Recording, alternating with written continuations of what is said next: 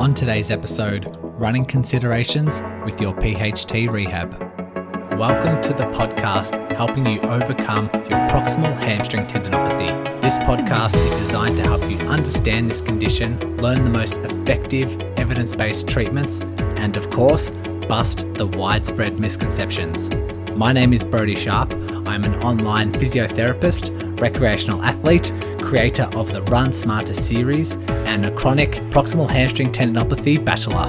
Whether you are an athlete or not, this podcast will educate and empower you in taking the right steps to overcome this horrible condition.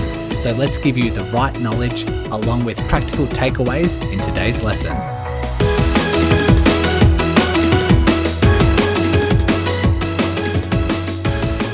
Okay, we are back with another episode. Um, apologies for not having a new release in the last couple of weeks. I have been on holiday, been on a road trip, and I am excited to dive back in and release another episode. I do have, or uh, I think maybe 10 to 15 ideas of episodes coming up, so they will come out quite frequently, um, maybe one or two a week, but more consistent, I guess you can say, um, from this moment on now that I'm back from holidays.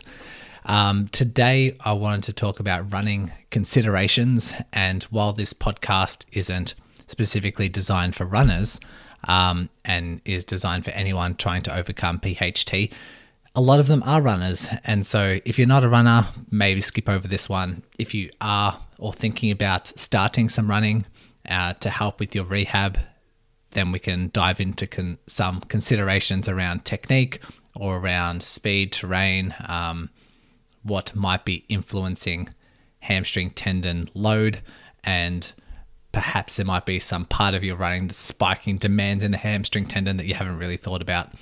And a lot of, well, I guess some of the stuff I'll, I'll be diving into today is based on the uh, paper that I had a couple of episodes ago, the proximal hamstring um, assessment and management, that research paper that I did. I think it was about three episodes ago. And the title of that paper is Proximal Hamstring Tendinopathy Clinical Aspects of Assessment and Management. And one of the key authors is Tom Goom and Peter Malliaras. And they're both very well renowned. And in that episode, in that paper, they cover like characteristics of PHT, what the intrinsic and extrinsic factors are, what are some diagnostic tests, and then most importantly for you guys, what is the management and what are the rehab um, steps that you need to take? What are the stages? And so that's what the whole episode consisted of um, three episodes ago. And it did mention in there, which is relevant to today, they mentioned around, say, pain and pain levels. And they said that some pain is acceptable during and after exercise. And they usually said around 0 to 3 out of 10, with 10 being the most pain imaginable. And the symptoms, so it should be, it's okay for it to be a 0 to 3 out of 10, but symptoms should settle within 24 hours and should not progressively get worse over the course of the program. And so we should be slowly tending towards improvement in that in those loadings. But during the exercise and after the exercise, those low levels of pain is okay. Um, and when we're talking about running considerations today, that's obviously um, quite relevant. Um, before we delve into the running considerations, again in that paper, uh, just a, a bit of a recap. They had the four stages of rehab which usually takes around three to six months, sometimes longer, sometimes up to 12 months. We had stage one, which was the isometric hamstring loading, which is loading up the tendon and then holding that position without moving in and out of that position. So that's what we call an isometric hold. Then we had stage two, which is starting to incorporate movement through the, your strength exercises. So we call that isotonic. Um, so stage two had minimal hip flexion, so avoiding compression of the tendon. Stage three, we're slowly working into more and more levels of hip flexion, so encouraging and allowing the tendon to adapt to more levels of compression, so more hip flexion. And then finally, stage four being that energy storage loading, so your plyometrics and a bit more power based exercises. Um, and then that sort of sums it up really well and is a nice reminder for when we get into these running considerations. And so there may be styles like running technique or variations that may increase the load of the tendon, um, especially when it comes to the hamstring. And this, like incorporating running throughout your management, can start at any stage. It just depends when the hamstring is ready. It's not, okay, once I'm finished stage one rehab, then I'll start stage two and I'll begin levels of running. It's not as concrete. Um, it's almost, you can do some tests to see, increase the likelihood of you succeeding with your running, but really it's a trial and error. You want to start at really small amounts. Uh, with the, some of the clients that I work with, I give them a return to running program where the very first attempt at running is a five minute walk, followed by three rounds of running for one minute, walking for one minute, and then finishing with five minutes of walking. So, all in all, around about a 15 16 minute exercise session, but it only has three minutes of running in there. And you can start that at any stage. And if afterwards, um, say the next day, it's a little bit sensitive, it's a little bit irritable, we know that you probably haven't managed or tolerated the that dosage quite well, and maybe starting to run isn't maybe not ready to start running. But nonetheless, um, let's talk about running technique and there may be some things to do with your running technique that overloads the tendon. The first one, probably the main one that I want to talk about, is overstriding. So, we call overstriding, um, if you can imagine when you're running, when you very first make contact with the ground, when your foot very first reaches and touches the ground. If you were to hold that, if you were to freeze that moment in time, we want to see how far in front of the body that contact is um, because everyone's slightly different. It would depend on their cadence. It would depend on their, um, yeah, how far in front of the body the foot currently is. And why this is important is because if you are overstriding and you are quite far in front of the body, that is applying more stretch and more compression to the hamstring tendon at initial contact in that phase of the running cycle. And it's not necessarily desirable for the hamstring tendon, perhaps unnecessary when it comes to um, managing the or running with those hamstring loads. And in fact, there's off, there is some research to show that if you are overstriding, then it can link to injuries because it puts a lot more braking force through your body. This unwanted, unnecessary braking force when we want to, when you do contact the ground, make sure it's a bit more underneath your body so that you're propelling forward rather than having this braking force. And if you do contact closer to underneath your body, then it's less strain, less compression, less stretch on the hamstring tendon. And so you can easily just have a look, film yourself running in front of, or while running on a treadmill and have someone record you maybe in slow mo with the slow mo function on phones these days, and just freeze frame when you first make contact with the ground to see how far in front of the body it currently is. Now, it's impossible to not have you a little bit in front of the body. Uh, it's just the way we keep balanced. Otherwise, if you contact behind your body, you're just going to continuously trip and fall forward until your face hits ground.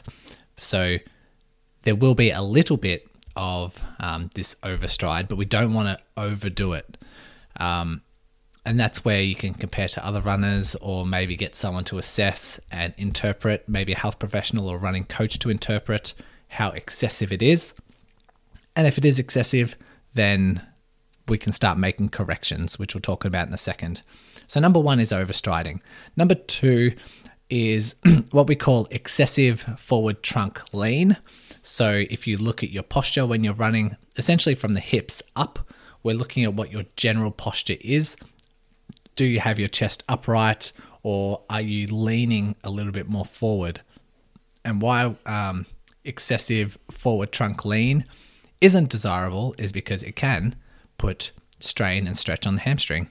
Um, it's almost mimicking like that hamstring stretch. If you're in standing, you straighten out your leg, you kind of bend forward and it puts that stretch on the tendon uh, and compresses that tendon. it's almost a mild form. That's what it's the forward trunk lean is almost a mild form of that. And if we can run a bit more upright, it's putting less stretch on that tendon. So potentially the combination of the two, that overstriding with an excessive trunk lean, if you exhibit both of those two things in your running and the hamstring tendon isn't really responding to levels of running, maybe it can be something that we can change. Number three is a little bit more technical, a little bit more or harder to visualize or wrap your, your mind around, but it's what we call anterior pelvic tilt. Uh, and if someone has an increased anterior pelvic tilt, um, then it may put more compression, more stretch on the hamstring. This is less important. I think we're looking at really fine angles currently, but well, when we talk about increased anterior pelvic tilt, if you look at your pelvis, um, say if you were sitting in a chair and you try and sit up as tall as you can and try and sit up all the way onto your sitting bones, you are anteriorly tilting your pelvis. Whereas if you go the other way and you kind of slouch and you're, you're almost sitting on your tailbone, that is a posterior pelvic tilt. And so if someone rotates their pelvis all the way forward so that they're sitting on their sitting bones and then they adopt that same motion to their standing that it's an anterior pelvic tilt so someone who has quite a large um, small in the a small arch in the their lower back their pelvis is tilted a little bit more forward i don't think there's much relevance to this one to be fair um, i would definitely pay more attention to the overstriding and the forward trunk lean compared to the pelvic tilt, which I'll I'll talk about in a second. But uh, it's worth knowing, it's worth noting within this episode. So that's all I have on the technique side of things and the posture side of things. Uh, but I do want to mention some other variables. So when you are running, that we should make note to number one, your speed because there's been tons of research to show that the faster you run, the more your hamstrings need to work. The faster they need to work, the faster they need to decelerate during that terminal swing phase. They just need to work harder. And if we start, um, if you try a successful return to run program and your the hamstring still flaring up, check your speed. Are you really um, taking it easy? Are you doing a slow jog or are you getting too ahead of yourself? And then when it comes to full rehab, let's just say you're back to running successfully, um, back to your slow jogs, and you want to start increasing speed, just keep in mind that the faster you run, the more the hamstrings are going to kick in. So, yes, it is good to slowly eventually start working on speed like we work on everything. We want to try and make sure we reintroduce everything but it needs to be gradual and it needs to be systematic. And we, especially when it comes to speed, you can do, say, a 5k run if you can tolerate 5k's of jogging. How about a couple of minutes here and there within that 5k jog, just increasing the speed a little bit and then seeing how the tendon feels and then see how it feels 24 hours afterwards and then adjust accordingly. So, speed is another factor that we need to vary in. The other variable is uh, hills, particularly running uphill, because when you do run uphill, you make contact a little bit more in front of your body, and your trunk it has a little bit more of that forward lean, and it puts a little bit more stretch and a little bit more compression on the tendon, which can be good in certain circumstances. Doesn't need to be completely avoided, but we need to make sure that the hamstring tendon is strong enough to tolerate hill work when we um, start introducing those sort of things because it's almost going back to that overstriding that forward trunk lean. We know that the tendon itself, um, there might be something to change if you are constantly running with that overstride and constantly running with that um, forward trunk lean. But then when it comes to uphill, that's unavoidable. You're going to have to do that to get up an incline. And so it's not that we're going to avoid hills completely. It's we're going to factor this in and know that it is slightly more strain, slightly more load required for the hamstring. We're going to adjust accordingly. So if someone is trying to return to running and they're like, oh, I've tried so many times and the hamstring just flares up, ask them or ask yourself, are you doing a lot of hills? Are you doing an uphill really early in your run? Um, can you find a more of a flat terrain so that the tendon can adapt to running before you start to slowly implement uphill work? So they're the two variables. Um, so, just a bit of a recap the technique side of things. Overstriding is the one thing you want to focus on. Number two is the excessive trunk lean, leaning forward. And three is just that anterior pelvic tilt. And then your variables want to make sure we're factoring in speed and uphill and making sure that we're not introducing those if the hamstring isn't ready for those. So, I wanted to kind of finish, or the second half of this episode, with gait retraining and having some uh, ways that we can change how you're running if you are eliciting, say, an overstride or a forward trunk lean. And the first one I want to talk about is cadence. Now, I have episodes on the Run Smarter podcast talking about cadence, which you can go to. Um, it's within the first 10 episodes of the podcast. But cadence is how many steps you take per minute. And we know that if you have a really low cadence, which is say off depending on the runner, but let's just say you have a cadence of 150, which is quite low, you may be eliciting more of an overstride and you may be um, just at a non optimal frequency.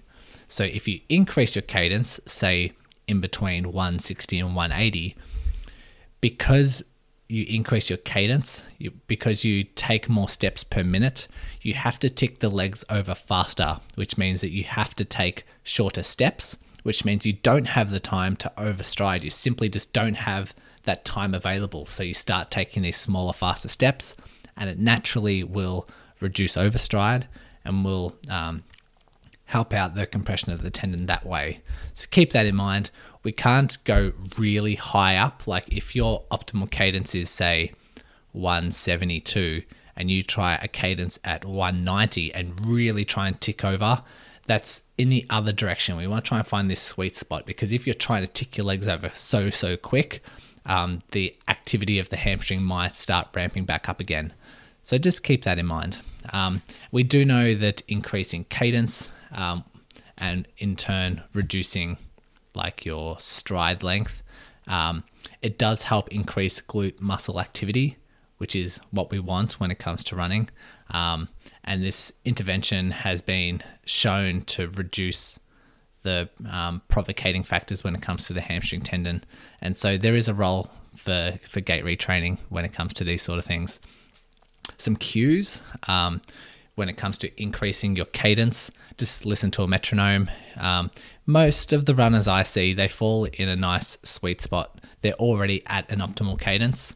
But if your cadence is quite low, then work on increasing it by 10% is usually where the um, the research lies to, to make a significant difference. Um, so you can listen to a metronome, um, just apply a metronome to beat beep at say 165 or 170 beats per minute, and then you just try and step to the beat. Uh, other cues to reduce overstride um, would just be just to imagine you're just not um, contacting really far in front of your body. Maybe you want to contact a little bit more underneath your body. Sometimes that cue can be enough for people to make that change. And it's probably worth no- noting that we don't necessarily care about heel strike compared to midfoot strike compared to forefoot strike. Uh, it doesn't necessarily matter. What does matter is how far in front of the body it is. Uh, cues to help, say, a trunk lean. When I'm working with runners, it's just as simple as like keep the chest upright. As soon as you try and run proud or run just with um, your chest as like a beam of light moving forward, most people make that correction straight away. It's um, usually pretty simple.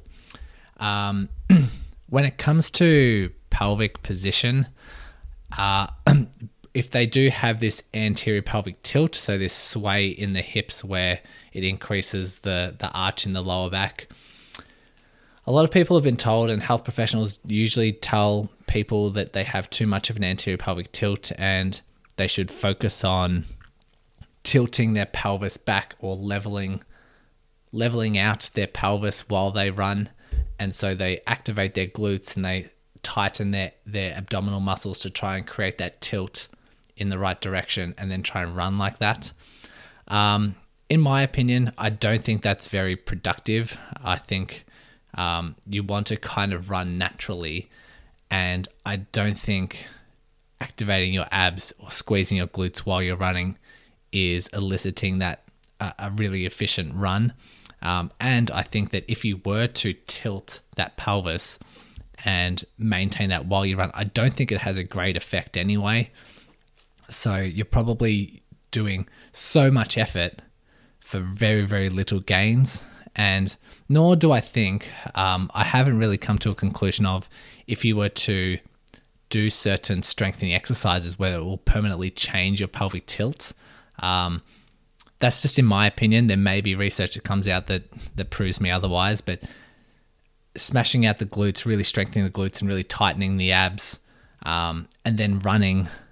Like let's just say we have a look at a runner who has this anterior pelvic tilt.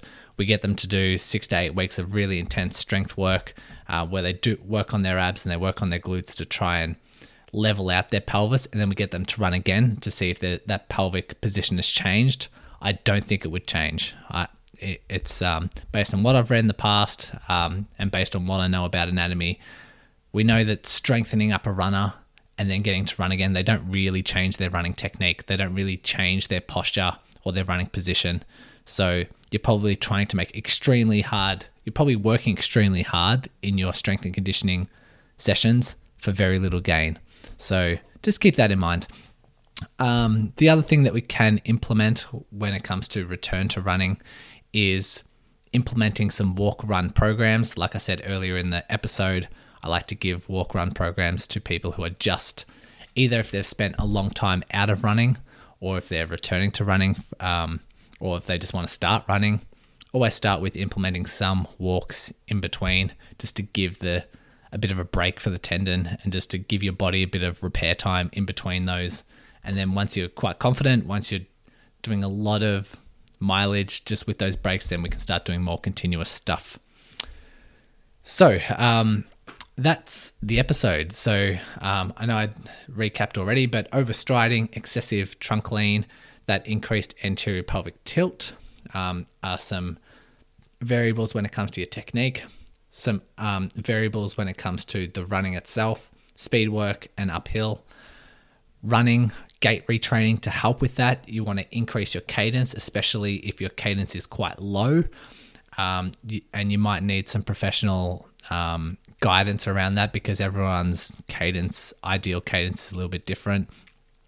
Cues to help overstriding, well, increase your cadence and you'll um, help that overstride, or just imagine that you're contacting less uh, more underneath your body. When it comes to trunk lean, make sure your chest is up, make sure you're you're nice and upright, and yeah, that just the implementing walk run programs. Um, on a final note, um, you may take all of what we've learned in, into consideration. You might have had a look at your running technique, uh, and then you try small amounts of running, and you're still unable to tolerate low levels of running. It just means that we haven't bridged the gap of where your current capacity lies and what the demands are for running. That the, the current bridge of those two, um, where you're at and where you need to be, is just too much. So keep that in mind. Um, also, further into your rehab, if you are starting some running, it doesn't necessarily need to be a stage of your rehab where you're like, fantastic, I'm back to running. Let me. Um, let me start reducing my strength work because I don't need that anymore because I'm back to running think of it as introducing running or starting to run is now a part of your rehab. Make running a part of your rehab. So um, maybe just doing those really small amounts of running, break them up with walk run programs and do that for a couple of weeks. That itself will start allowing the tendon uh, this adapt, uh, like bringing the tendon within this adaptation zone of running. And so like all your other exercises, like the deadlifts that you're doing, like the lunges, um, and adapting along the way, running can be a part of that. And your tendon will get stronger. Your tendon will um, adapt more to speed and the strength required for running if you start at low amounts and you build your way up. So it's not a milestone that we need to get to. It's just a, a another part of your rehab. And like I said, if you start small amounts of running and you're not, uh, uh the tendon isn't really or is reacting to it or having a flare up because of it, just means that we're not ready and that we still need to spend some time bridging the gap between where you are and where you need to be. That's all for me today, guys. I hope you had a um, really insightful lesson. Hopefully, it's um, sparked a bit, a few ideas for you to try, and we'll catch you in the next episode. Thanks once again for listening and taking control of your rehab. If you are a runner and love learning through the podcast format, then go ahead and check out the Run Smarter podcast, hosted by me. I'll include the link along with all the other links mentioned today in the show notes. So open up your device, click on the show description, and all the links will be there waiting for you. Congratulations on paving your way forward towards an empowering, pain free future. And remember, knowledge is power.